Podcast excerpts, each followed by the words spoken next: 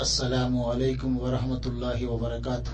الحمد لله الحمد لله نحمده ونستعينه ونستغفره ونؤمن به ونتوكل عليه ونعوذ بالله من شرور أنفسنا ومن سيئات أعمالنا. من يهده الله فلا مضل له ومن يضلله فلا هادي له. وأشهد أن لا إله إلا الله وأشهد أن محمدا عبده ورسوله. أما بعد అవుదు బిల్లాహి మిన షైతాని రజీమ్ బిస్మిల్లాహి రహమాని రహీం ప్రియ సోదర సోదరీమణులకు అస్సలాము అలైకుం వరహమతుల్లాహి వబర్కాతు. మిత్రులారా ఈనాడు మనం హింసా దౌర్జన్యాలను గురించి నేర్చుకుందాం. అల్లాహ్ తాలా తన గ్రంథమైన కురానే మజీదులో ఇలా ఆదేశిస్తున్నాడు. మాలిద్వాలిమీన మిన్ హమీమిన్ వల షఫీఇన్ యుతా. అల్ ముమిన్ పద్దెనిమిది. ఆ రోజు దుర్మార్గులను ఆదుకునే ఆప్త మిత్రుడు గాని మాట చలామణి చేసుకోగల సిఫారసు చేసేవాడు గాని ఉండడు. అల్ మోమిన్ పద్దెనిమిది.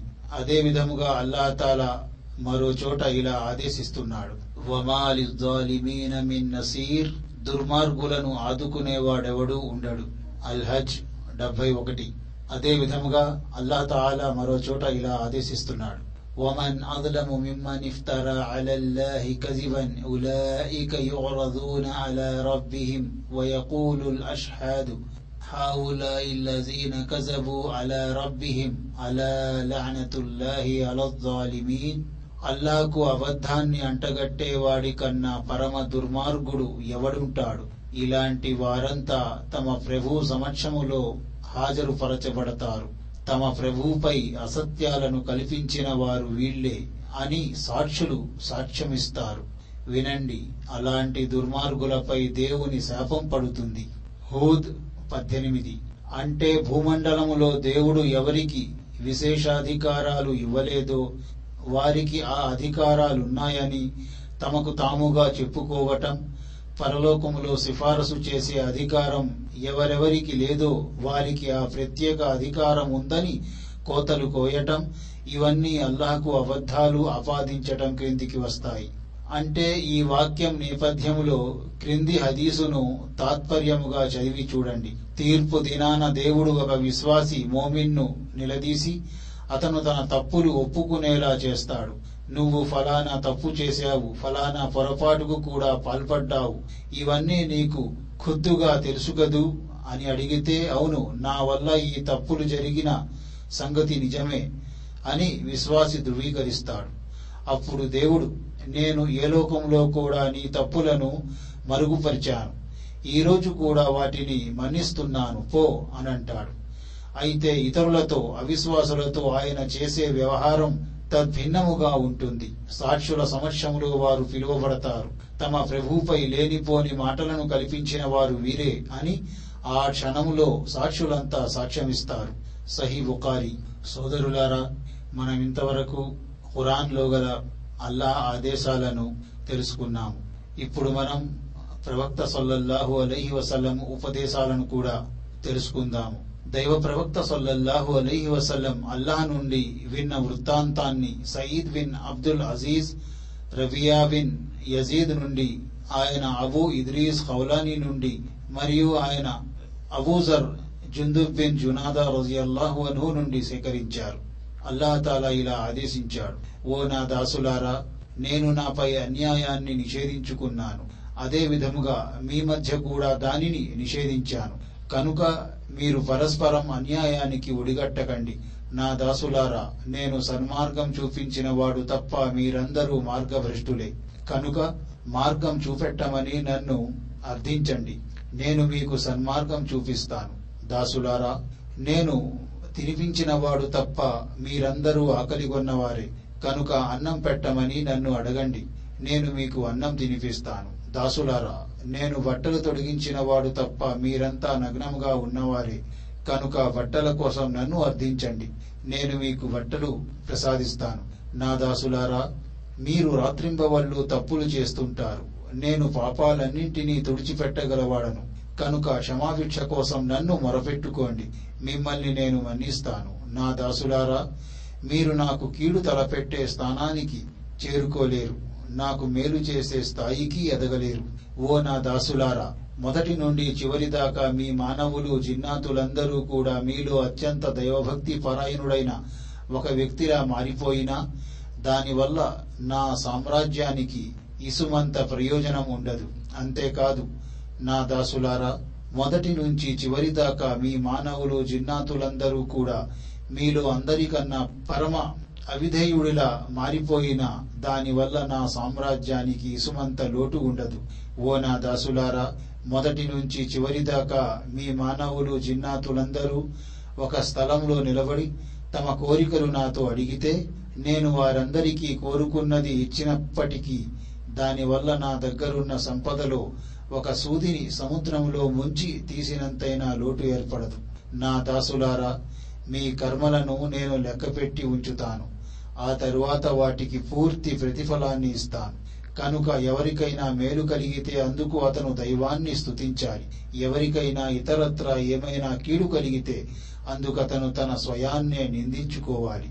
సయీద్ బిన్ అబ్దుల్ అజీజ్ రహమతుల్లాహి అలై వాచ అబూ ఇద్రీస్ కౌలానీ గారు ఎప్పుడు ఈ హదీసును వివరించినా తన మోకాళ్ళ ఆధారముగా పడిపోయేవారు. దీనిని ముస్లిం ఉల్లేఖించారు. మేము దీనిని ఇమాం అహ్మద్ రహమతుల్లాహి అలహి నుండి ఉల్లేఖించాము. ఆయన సిరియావాసుల దృష్టిలో దీనికన్నా విశిష్టత కలిగిన హదీసు మరొకటి లేదు అని అన్నారు.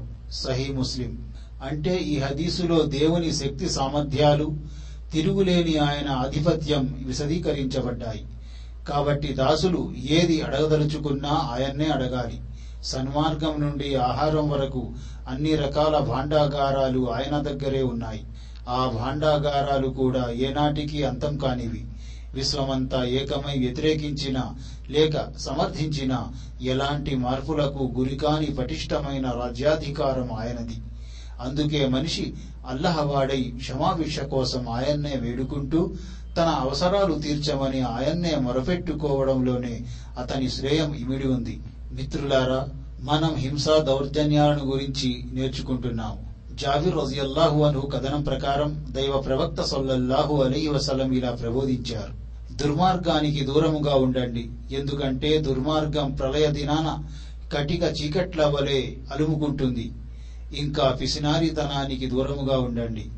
ఈ పిసినారితనమే మీకు పూర్వం గతించిన సమాజాల్ని సర్వనాశనం చేసింది. అయిన వారి రక్తం చిందించేందుకు నిషిద్ధ విషయాల్ని ధర్మ సమ్మతం హలాలుగా తలపోసేందుకు ప్రేరేపించింది ముస్లిం. అంటే మితిమీరిన ధన వ్యామోహాన్ని పిసినారితనం అంటారు. మనిషి ప్రాపంచిక సిరి సంపదలు భోగ భాగ్యాల వలలో చిక్కుకున్నప్పుడు ధర్మాధర్మాల సంగతిని మరచిపోతాడు. చివరికి తన స్వార్థం కోసం ఇతరుల ప్రాణాలు తీయటానికి కూడా వెనుకాడడు. ఈ రోజు మన సమాజ పరిస్థితి కూడా ఇలాగే ఉంది. ఉన్నవాడు లేనివాడిని దోచుకుంటున్నాడు. ధనవంతుడు ఇంకా ధనవంతుడై కోట్లకు పడగలెత్తుతున్నాడు. దానికోసం ఎన్ని అడ్డదారులు తొక్కవలసి వచ్చినా ఎంతమంది అమాయకుల ప్రాణాలు పోయినా సరే తమ పబ్బం గడిస్తే చాలనుకుంటున్నారు. ప్రస్తుతం మన సమాజాన్ని ఏలుతున్న అవినీతి ఇలాగే కొనసాగితే మన సమాజం కూడా వినాశనానికి లోనవుతుందనడంలో ఎలాంటి సందేహం లేదు. మిత్రులారా అబు హురేరా రజియల్లాహు అను కథనం ప్రకారం దైవ ప్రవక్త సొల్లల్లాహు అలైహి వసల్లం ఇలా ప్రవచించారు. ప్రళయ దినాన మీరు హక్కుదారులకు వారి హక్కుల్ని తప్పకుండా ఇవ్వవలసి ఉంటుంది. చివరికి కొమ్ముల్లేని మేకకు కూడా కొమ్ములున్న మేక నుండి పరిహారం ఇప్పించబడుతుంది. ముస్లిం అంటే ప్రళయ దినాన దేవుని దర్బారులో ఎలాంటి పక్షపాతానికి తావు లేకుండా తిరుగులేని న్యాయం జరుగుతుందని ఈ హదీసు ద్వారా తెలుస్తోంది. చివరికి జంతువులు పరస్పరం కోట్లాడుకుంటే వాటిలోని పీడిత జంతువులను కూడా న్యాయం చేకూరుస్తాడు దేవుడు. పరమ ప్రభు బుద్ధి జ్ఞానాలు లేని జంతువులనే క్షమించనప్పుడు అన్నీ తెలిసిన మానవులు దుర్మార్గానికి ఒడిగడితే ఎలా క్షమిస్తాడు అని ఈ హదీసు హెచ్చరిస్తోంది. ఇబ్నే ఉమర్ రజియల్లాహు అను కథనం. దైవ ప్రవక్త సొల్లల్లాహు అలైహి వసల్లం మా మధ్య ఉన్నప్పుడే మేము హజ్జతుల్ విదా అంతిమ హజ్ గురించి మాట్లాడుకునేవాళ్ళం. అప్పటికింకా మాకు హజ్జతుల్ విదా అంటే ఏమిటో తెలియదు ఎట్టకేలకు హజ్జతుల్ విదా రానే వచ్చింది. ఆ సందర్భముగా ఆయన దేవుని ప్రశంసల్ని పొగడ్తల్ని కొనియాడారు. ఆ తరువాత మసీహు దజ్జాల్ గురించి ప్రస్తావించారు. అతని గురించి వివరముగా తెలియజేస్తూ ఇలా అన్నారు. అల్లాహ్ పంపిన ప్రవక్తలందరూ తమ తమ జాతుల వారిని ఇతన్ని అంటే దజ్జాల్ గురించి తప్పకుండా అప్రమత్తం చేశారు. నూహ్ అలీహిస్సలాం తన జాతి ప్రజలను ఇతన్ని గురించి భయపెట్టారు. ఆయన తరువాత వచ్చిన ప్రవక్తలు కూడా భయపెట్టారు. ఒకవేళ అతను మీ మధ్య వెలిస్తే అతని రూపురేఖలు మీకు తెలియకుండా ఉండవు. మీరతన్ని చాలా తేలికగా గుర్తుపట్టవచ్చు. దేవుడు ఒంటి కన్నువాడు కాదన్న సంగతైతే రహస్యంగా లేదు కదా? కాని అతను మాత్రం ఒంటి కన్నువాడై ఉంటాడు. అతనికి ఒక్క కుడి కన్ను మాత్రమే ఉంటుంది. అది ద్రాక్ష పండులా ఉబ్బినట్లు కనిపిస్తుంది. జాగ్రత్త. మీ నగరములో మీ ప్రదేశములో ఈనాటి ఈ రోజు మీ కొరకు నిషిద్ధమైనట్లే. పరస్పరం అల్లాహ్ మీ రక్తాన్ని మీ ధనాన్ని నిషిద్ధం చేశాడు. నేను మీకు దేవుని సందేశాన్ని అందజేశానా? దానికి ఆయన అనుచరులందరూ ముక్త కంఠంతో అవునన్నారు. అప్పుడు ఆయన ఆకాశం వైపు తలెత్తి అల్లాహ్ దీనికి నీవు సాక్షిగా ఉండు అని మూడు సార్లు అన్నారు. ఆ తరువాత మీరు నాశనమైపోతారు జాగ్రత్త. లేక మీ స్థితి ఇక్కడు శోచనీయం. చూడండి నా తదనంతరం మీరు పరస్పరం మెడలు నరుక్కుంటూ అవిశ్వాసులైపోరాదు అని అన్నారు. దీన్ని బుహారీ ఉల్లేఖించారు. ముస్లిం ఇందులోని కొంత భాగాన్ని మాత్రం ఉల్లేఖించారు. అంటే ఈ హదీసులో మసీహు దజ్జాల్ పుట్టుకను ప్రళయం రాకకు సూచనగా చెప్పబడింది. విశ్వాసులు మసీహు దజ్జాల్ను గుర్తుపట్టి అతని వలలో చిక్కుకోకుండా ఉండేందుకు అతని రూపురేఖల్ని కూడా వర్ణించడం జరిగింది. మసీహ్ అంటే ఒంటి కన్నువాడు. దజ్జాల్ అనేది దజ్ల్ అనే పదం నుండి వచ్చిన అతిశయ పదం. దీనికి మోసకారి అని అర్థం. ఇతను ప్రళయానికి ముందు చాలా మందిని మోసం చేసి సన్మార్గం నుండి భ్రష్టు పట్టిస్తాడని హదీసుల్లో చెప్పబడింది. ముస్లింల ధన ప్రాణాలు పరస్పరం నిషిద్ధం గావించబడ్డాయి. కనుక ప్రతి ముస్లిం తోటి ముస్లిం ధన మాన ప్రాణాలను పరిరక్షించాలి. ముస్లింలు ఒకరినొకరు చంపుకోవటం మహాపాపం. ఇది కుఫ్రుకు దారితీస్తుంది. ఆయిషా రజియల్లాహు అన్హా కథనం ప్రకారం దైవ ప్రవక్త సొల్లల్లాహు అలహి వసల్లం ఇలా ప్రవచించారు. ఎవరైనా ఒక జానెడు భూభాగాన్ని బలవంతంగా లాక్కొని ఎవరిపైనైనా దౌర్జన్యం చేస్తే ప్రళయ దినాన అతని మెడకు ఏడు భూముల కంఠబంధం తొడిగించడం జరుగుతుంది. బుకారి ముస్లిం. అంటే ప్రపంచంలో కొంచెం దౌర్జన్యానికి పాల్పడినా పరలోకములో అది పెద్ద శిక్షకు కారణభూతమవుతుందని ఈ హదీసు హెచ్చరిస్తోంది. అబూ మూసా రజియల్లాహు అను కథనం ప్రకారం దైవ ప్రవక్త సొల్లల్లాహు అలైహి వసల్లం ఇలా అన్నారు. నిశ్చయముగా దేవుడు దౌర్జన్యం చేసేవాడికి అవకాశం ఇస్తాడు. కాని ఆయన అతన్ని పట్టుకున్నాడంటే ఇక శిక్షించకుండా వదిలిపెట్టడు. ఆ తరువాత ఆయన ఈ సూక్తిని పఠించారు. నీ ప్రభు ఒక దుర్మార్గపు నగరాన్ని శిక్షించదలిస్తే ఆయన శిక్ష ఇలాగే ఉంటుంది. నిజంగానే ఆయన శిక్ష బహు కఠినమైనది బాధాకరమైనది. హూద్ నూట రెండు బుకారి ముస్లిం. అంటే దేవుడు దౌర్జన్యాలు చేసేవాడిని కొంతకాలం పాటు శిక్షించకుండా వదిలిపెడతాడు. కాని అతని పాపం పండాక అతన్ని పట్టుకున్నాడంటే ఇక ఆయన పట్టు నుండి విడిపించుకునే మార్గమేదీ ఉండదు. కనుక దౌర్జన్యాలకు అత్యాచారాలకు దూరముగా ఉండాలి. దౌర్జన్యం చేసిన శిక్ష పడట్లేదని సంబర పడిపోకూడదు దైవాగ్రహం ఎప్పుడు విరుచుకుపడుతుందో దేవుడు వేసిన ఉచ్చు ఎప్పుడు బిగుసుకుంటుందో ఎవరికీ తెలియదు. మిత్రులారా మనం హింసా దౌర్జన్యాలను గురించి నేర్చుకుంటున్నాము. ముఆజ్ రజియల్లాహు అను కథనం. దైవ ప్రవక్త సల్లల్లాహు అలైహి వసల్లం నన్ను యమన్ వైపుకు పంపినప్పుడు ఇలా హితబోధ చేశారు. ఓ ముఆజ్ నువ్వు గ్రంథబహులైన ప్రజల దగ్గరకు వెళుతున్నావు. కనుక ముందుగా నువ్వు వారిని అల్లహ తప్ప మరో ఆరాధ్యుడు లేడు.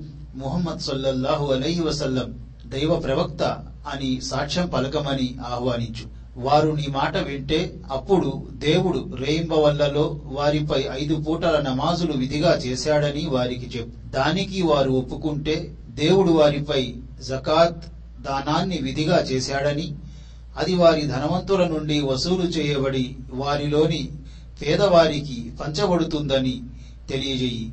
అందుకు కూడా అంగీకరిస్తే జకాత్ వసూలు చేసినప్పుడు నీవు స్వయముగా వారి సంపదలోని నాణ్యమైన వస్తువుల్ని తీసుకోకుండా జాగ్రత్త పడు.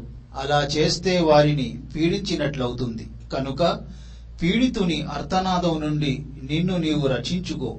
ఎందుకంటే పీడితుని అర్థనాదానికి దేవునికి మధ్య ఎలాంటి అడ్డుతెర ఉండదు. అతని శాపానికి దేవుడు తప్పకుండా ఆమోదముద్ర వేస్తాడు. బుకారి ముస్లిం. అంటే దైవ తిరస్కారులతో యుద్ధం అనివార్యం అయిపోతే యుద్ధం చేసే ముందు వారిని ఇస్లాం స్వీకరించమని ఆహ్వానించాలి.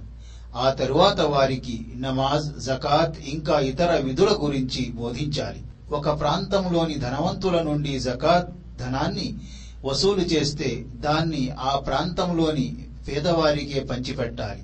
మిగిలిపోతే ఇతర ప్రాంతాలకు కూడా తరలించవచ్చు. జకాత్ వసూళ్ళపై నియుక్తులైన ఉద్యోగులు జకాత్ వసూలు చేసినప్పుడు ప్రజలపై దౌర్జన్యం చేయకూడదు. దౌర్జన్య పీడితుల శాపం ఊరికే పోదు. అల్లహ దానిని తప్పకుండా అంగీకరిస్తాడు. Abu Humaid Abdur Rahman bin Saad Saidi రజియల్లాహు అను కథనం. దైవ ప్రవక్త సొల్లహు అలైహి వసల్లం అజ్ద్ తెగకు చెందిన ఒక వ్యక్తిని జకాత్ వసూళ్ళ కోసం ఉద్యోగిగా నియమించారు. అతన్ని ఇబ్నె లుత్బియా అని పిలిచేవారు.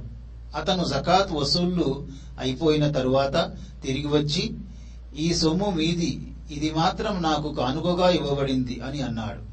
అతను అన్నది విని దైవ ప్రవక్త సొల్లహు అలహి వసల్లం మస్జిదులోని వేదిక పైకెక్కి దైవ స్తోత్రం చేసిన తరువాత ఇలా అన్నారు.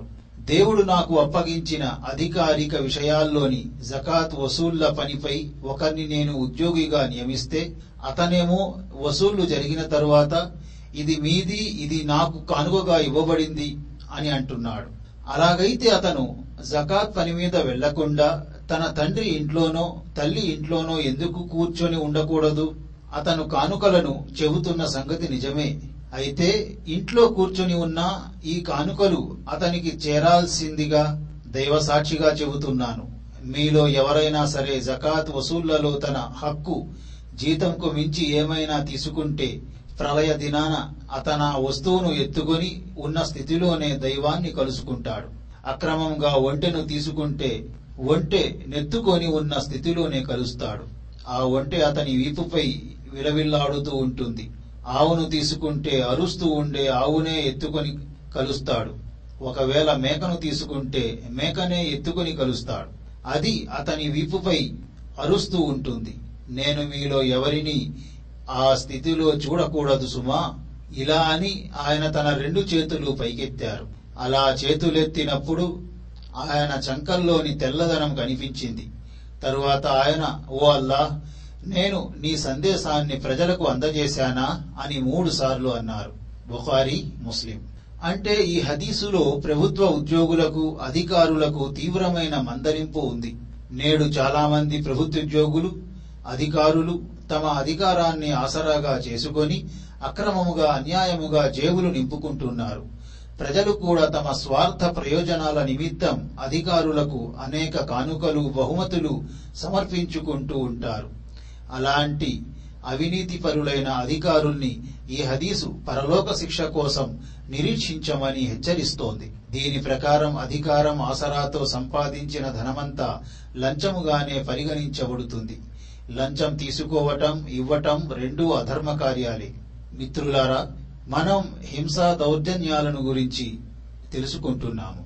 అబు హురేరా రజియల్లాహు అన్హు కథనం ప్రకారం దైవ ప్రవక్త సొల్లల్లాహు అలైహి వసల్లం ఇలా ప్రబోధించారు. మీలో ఎవరైనా సాటి సోదరుని మాన మర్యాదలకు సంబంధించిన విషయంలో గాని మరే విషయంలోనైనా గాని అతనిపై దౌర్జన్యానికి పాల్పడితే ఆ పాపాన్ని దూరం చేసుకోవటం కోసం దీనార్లు గాని దిర్హములు గాని లభించని రోజు దాపురించక ముందు ఈ రోజే అతను ఆ పాపాన్ని ప్రక్షాళనం చేసుకోవాలి. లేకపోతే ఆ రోజు పాపాల్ని తొలగించే పద్ధతి ఎలాగుంటుందంటే దౌర్జన్యానికి పాల్పడిన వ్యక్తి దగ్గర సత్కార్యాలు ఉంటే అతని నుండి అతని దౌర్జన్యానికి సమానముగా సత్కార్యాలు తీసుకొని పీడితులకు పంచడం జరుగుతుంది. ఒకవేళ అతని దగ్గర సత్కార్యాలు లేకపోతే అతని ప్రత్యర్థి పాపాలను కూడా అతనిపైనే మోపటం జరుగుతుంది.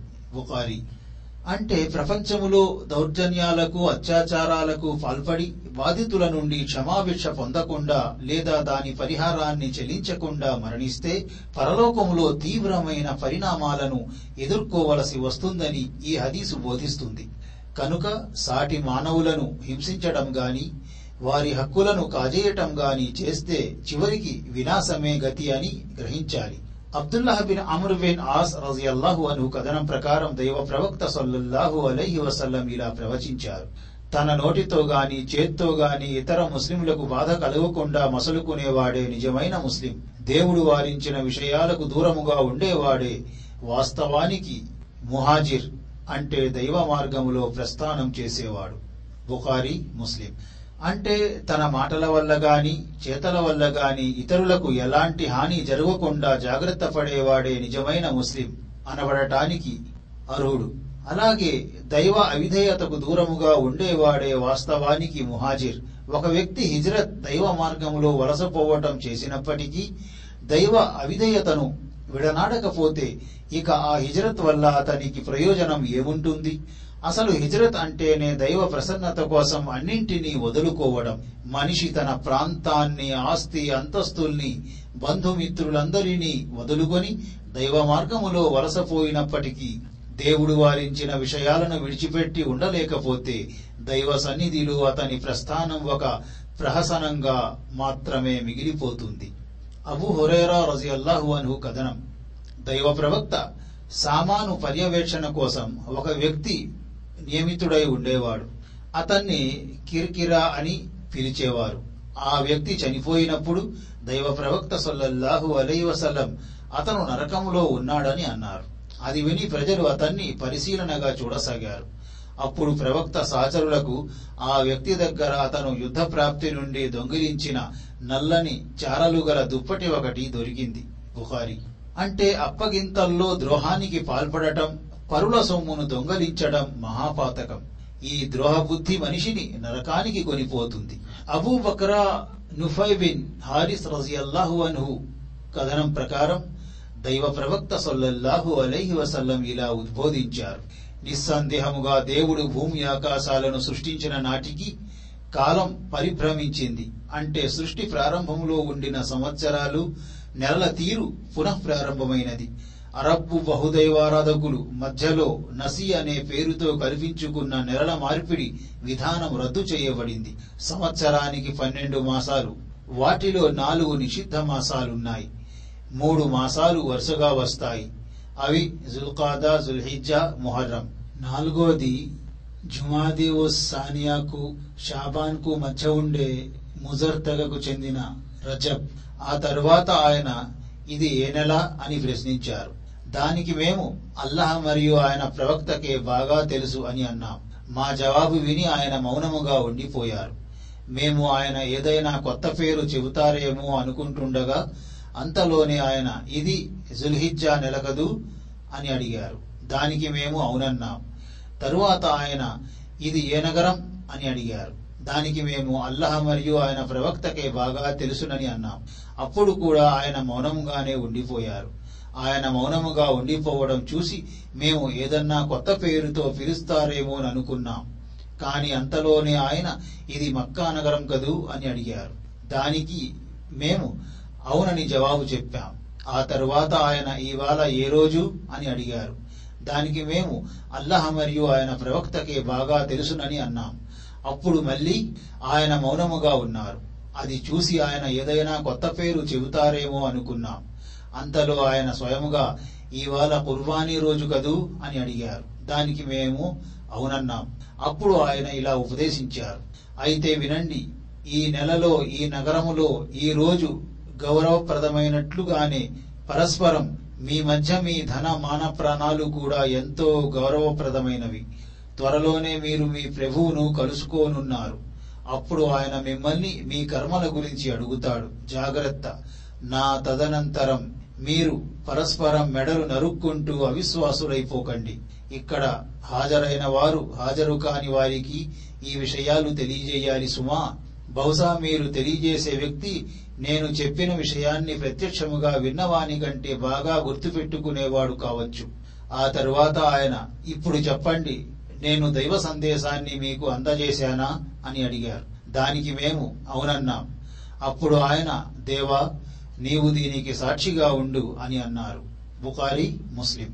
అంటే సృష్టి ప్రారంభం నుండి నెలలో ఇరవై తొమ్మిది లేక ముప్పై దినాలుంటాయని సంవత్సరానికి పన్నెండు నెలలు ఉంటాయన్న నిర్ణయమే కొనసాగుతూ వచ్చింది. అయితే అరబ్బులు తమ స్వార్థ ప్రయోజనాల దృష్ట్యా నెలల్లో మార్పులు చేసుకునేవారు. ఆ కాలంలో జుల్కాదా జుల్హిజ్జా ముహర్రం రజబ్ ఈ నాలుగు నెలలు గౌరవప్రదమైన మాసాలుగా పరిగణించబడేవి ఈ నాలుగు మాసాల్లో వారు యుద్ధం హత్య ప్రతీకారం లాంటి విధ్వంసక చర్యలకు దూరముగా ఉండాలి. కాని వారు తమ అవసరానికి అనుగుణముగా ఒక నిషిద్ధ మాసాన్ని సమ్మతమైన మాసముగా మార్చుకునేవారు. అలాగే ఒక సమ్మతమైన మాసాన్ని నిషిద్ధ మాసముగా చేసుకునేవారు. ఒక్కోసారి చంద్రమాన సంవత్సరాన్ని సూర్యమాన సంవత్సరంతో సరిపెట్టడానికి చంద్రమాన సంవత్సరానికి అదనముగా ఓ మాసాన్ని జోడించేవారు. ఈ నెలల మార్పిడి విధానాన్నే రవ్వులు నసి అని పిలిచేవారు. ఈ హదీసు వారు కల్పించుకున్న ఈ నసి విధానాన్నే ఖండిస్తోంది. ప్రజలు పరస్పరం ధన మాన ప్రాణాలను కాపాడాలి. వాటిని గౌరవప్రదమైనవిగా భావించాలి. పరలోకంలో ప్రభువు మానవులందరినీ తమ కర్మల విషయమై నిలదీస్తాడు. ధర్మ బోధనలు విని వాటిని తమ వరకే పరిమితం చేసుకోకుండా ఇతరులకు కూడా బోధించాలి. మనం ధర్మ విషయాలు బోధించే వ్యక్తి వాటిని మనకన్నా ఉత్తమముగా ఆచరించవచ్చు. మిత్రులారా అబు ఉమామా ఇయాస్ బిన్ సాలబా హారిసి రజియల్లాహు అన్హు కథనం ప్రకారం ఒకసారి దైవ ప్రవక్త సొల్లహు అలైహి వసల్లం అసత్య ప్రమాణం చేసి తోటి ముస్లిం హక్కును లాక్కున్న వాడికి దేవుడు నరకాగ్నిని తప్పనిసరి చేశాడు.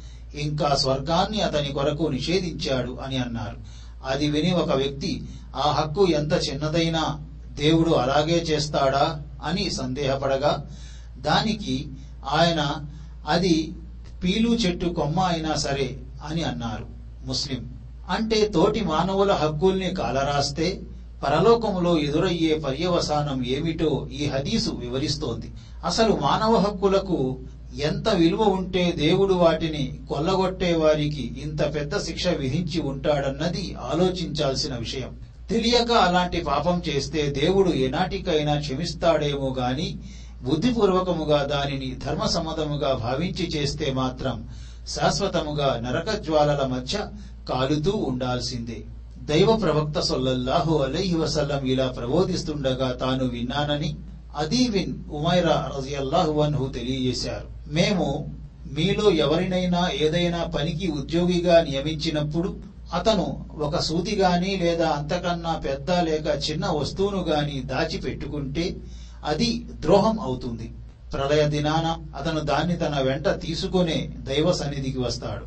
అది విని అన్సార్లకు చెందిన నల్లటి వ్యక్తి ఒకడు లేచి నిలబడ్డాడు. ఇప్పటికీ ఆ దృశ్యం నా కళ్ళ ముందు కదలాడుతోంది. అతను దైవ ప్రవక్తతో దైవ ప్రవక్త మీరు నాకు అప్పగించిన బాధ్యతను తిరిగి తీసేసుకోండి అని అన్నాడు. దానికి ఆయన ఏమైంది నీకు? అని అడిగారు. అందుకతను మీరు ఇలా అన్నారుగా దాంతో నాకు భయం పట్టుకుంది అని విన్నవించుకున్నాడు.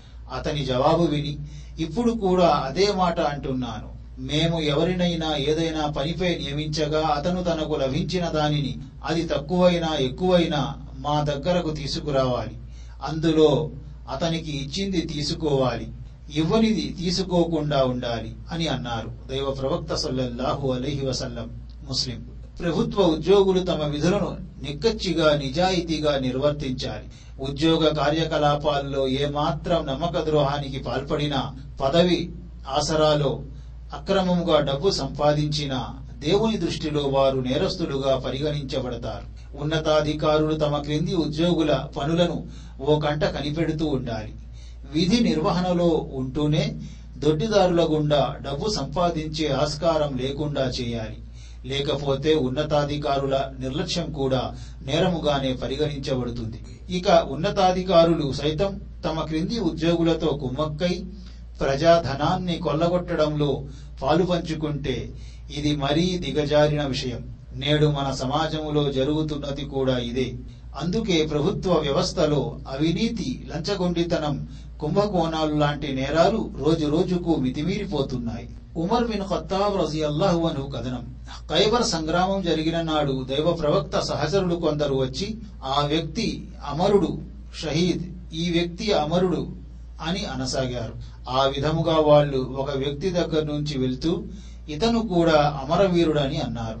అది విని దైవ ప్రవక్త సొల్లహు అలహి వసల్లం అసంభవం ఇతను ఒక దుప్పటిని దొంగలించాడు. అందుకు అతను నరకములో ఉండటం నేను చూశాను అని అన్నారు. ముస్లిం దైవ మార్గములో పోరాడి వీరమరణం పొందినప్పటికీ సాటి మానవుల హక్కులను కొల్లగొట్టిన పాపం క్షమించబడదని ఈ హదీసు ద్వారా విదితమవుతోంది. ఇంకా ముస్లిముల ఉమ్మడి ఖజానాలో మోసానికి పాల్పడటం మహాపాపమని తెలుస్తోంది. Abu Qatada Haris bin Ribi రజియల్లాహు అన్హు కథనం. ఒకసారి దైవ ప్రవక్త సల్లల్లాహు అలహి వసల్లం ప్రజల మధ్య నిలబడి దైవ మార్గములో పోరాడటం దైవాన్ని విశ్వసించటం సత్కార్యాలన్నింటిలోకెల్లా శ్రేష్టమైన పని అన్నారు. దానికి ఒక వ్యక్తి లేచి దైవ ప్రవక్త నేను దైవ మార్గములో పోరాడుతూ చంపబడితే నా పాపాలన్నీ మన్నించబడతాయంటారా? అని అడిగాడు. అందుకాయన అవును నువ్వు సహనాన్ని ప్రదర్శిస్తూ పుణ్య ఫలాపేక్షతో యుద్ధ భూమి నుండి వెన్ను చూపి పారిపోకుండా శత్రువులతో ఎదురొడ్డి పోరాడుతూ హత్య చేయబడితే నీ పాపాలన్నీ మన్నించబడతాయి అని అన్నారు. ఆ తరువాత ఆయనే అతనితో నువ్వు అడిగింది ఏమిటి? ఇంకోసారి అడుగు అని అన్నారు. దానికతను నేను దైవ మార్గములో పోరాడుతూ చంపబడితే నా పాపాలన్నీ మన్నించబడతాయంటారా? అని మళ్ళీ విన్నవించుకున్నాడు. అప్పుడు అతనికి సమాధానముగా అవును నువ్వు సహనాన్ని ప్రదర్శిస్తూ పుణ్యాన్ని ఆశిస్తూ వెన్ను చూపి పారిపోకుండా శత్రువులతో ఎదురొట్టి పోరాడుతూ చంపబడితే ఒక్క అప్పు తప్ప మిగతా పాపాలన్నీ క్షమించబడతాయి.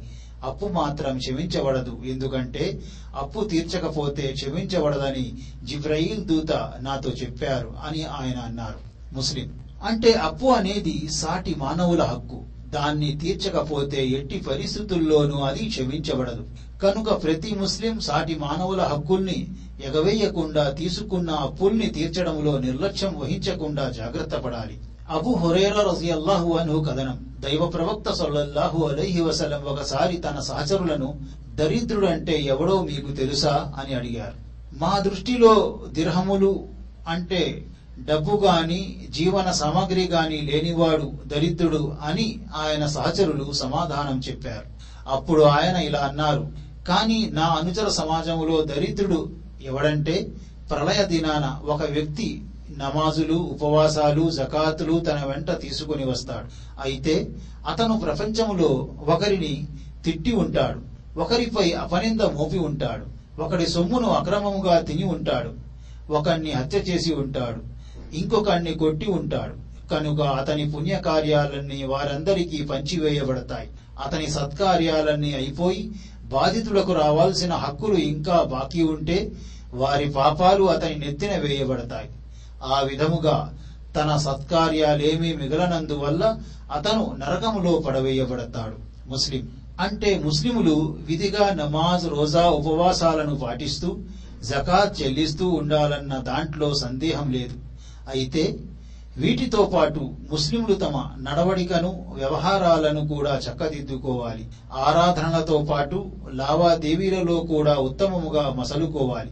ఈ రెండింటిని సమాంతరముగా అమలుపరచిన వాడే సాఫల్యం పొందుతాడు. దీనికి భిన్నముగా పై రెండింటిలో దేనిని విస్మరించినా అతనికి ముక్తి లభించకపోవచ్చు. ఉమ్మె సలమా రజియల్లాహు అన్హా కథనం. దైవ ప్రవక్త సొల్లల్లాహు అలహి వసల్లం ఇలా ప్రబోధించారు. నిస్సందేహముగా నేను కూడా మీలాంటి మనిషినే తీర్పు కోసం మీరు నా దగ్గరకు వివాదాలు తీసుకువస్తుంటారు. ఆ సందర్భములో మీలో కొందరు తమ పక్షాన ధర్మం లేకపోయినా వాక్చాతుర్యంతో తమ ప్రత్యర్థి కన్నా బాగా వాదించినప్పుడు వారి మాటలు విని నేను నిజమే అనుకొని వారికి అనుకూలముగా తీర్పు ఇచ్చే అవకాశం ఉంది. అయితే ధర్మం తన సోదరుని ప్రత్యర్థి పక్షాన ఉన్నప్పటికీ అతని హక్కు విషయంలో నేను ఏ రెండవ వ్యక్తికైనా అనుకూలముగా తీర్పు ఇస్తే వాస్తవానికి నేనతనికి నిప్పురవ్వ త్రుంచి ఇస్తున్నానని గ్రహించాలి. బుఖారీ ముస్లిం. అంటే ఈ హదీసులో దైవ ప్రవక్త సొల్లహు అలహి వసల్లం తాను కూడా మానవ మాతృన్నేనని స్వయముగా అంగీకరించారు. కనుక ఆయన కూడా ఎదుటి వ్యక్తి వాక్చాతుర్యానికి చురుకుదనానికి ప్రభావితులై అబద్ధాన్ని నిజమని భావించే అవకాశం ఉంది. కానీ ధర్మం విషయంలో మాత్రం ఆయన వల్ల ఇలాంటి పొరపాట్లు జరగవు. ధర్మాన్ని పరిరక్షించే బాధ్యత దైవానిదే. కనుక అలాంటి సందర్భాల్లో ఆయన తన ప్రవక్తను అప్రమత్తం చేస్తూ ఉంటాడు. న్యాయ నిర్ణేత తన ముందుకు వచ్చిన వాద ప్రతివాదనల ఆధారముగానే తీర్పు ఇవ్వాలి.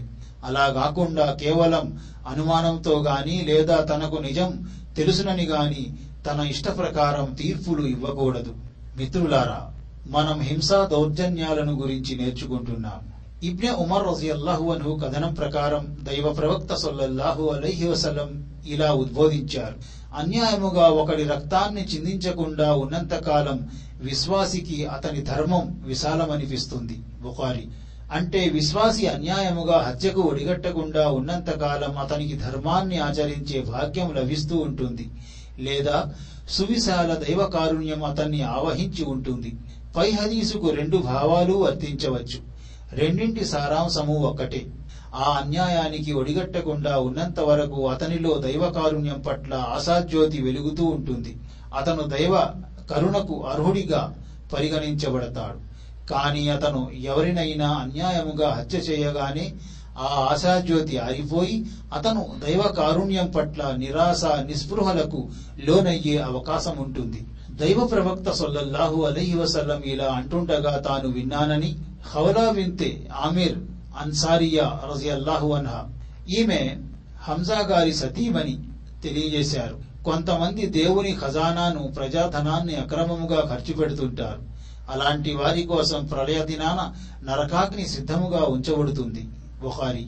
అంటే ప్రజాధనాన్ని అక్రమముగా ఇష్టం వచ్చినట్లు ఖర్చు చేయడం ప్రజలందరికీ ఉపయోగపడే పనులపై కాకుండా వ్యక్తిగత ప్రయోజనాల కోసం వినియోగించుకోవడం మహాపాపం. ఇలాంటి అవినీతికి పాల్పడిన వ్యక్తి జీవితంలో పశ్చాత్తాపం చెందకుండా మరణిస్తే పరలోకములో నరకయాతనకు గురి కావలసి ఉంటుంది. మిత్రులారా హింసా దౌర్జన్యాలను గురించి అల్లహ ఆదేశాలను ప్రవక్త సొల్లల్లాహు అలహి వసలం ఉపదేశాలను గురించి మనం తెలుసుకున్నాం. అల్లాహ్ తాలా మనందరికీ సన్మార్గం ప్రసాదించుగాక. అల్లాహ్ తాలా మనందరికీ ఏకత్వంపై ఏక దైవారాధనపై స్థిరముగా ఉంచుగాక. అల్లహ మనందరికీ అల్లహకు ఆయన ప్రవక్తకు విధేయత చూపే భాగ్యం ప్రసాదించుగాక. అల్లహతాలా మనందరికీ షిర్కుకు కల్పితాలకు విధాతులకు దూరముగా ఉండే భాగ్యం ప్రసాదించుగాక. అల్లహతాలా మనందరికీ సత్కార్యాలు చేసే భాగ్యం ప్రసాదించుగాక. అల్లాహతాలా మనందరికీ స్వర్గ ప్రవేశ భాగ్యం ప్రసాదించుగాక. ఆమీన్. وآخر دعوانا عن الحمد لله رب العالمين السلام عليكم ورحمة الله وبركاته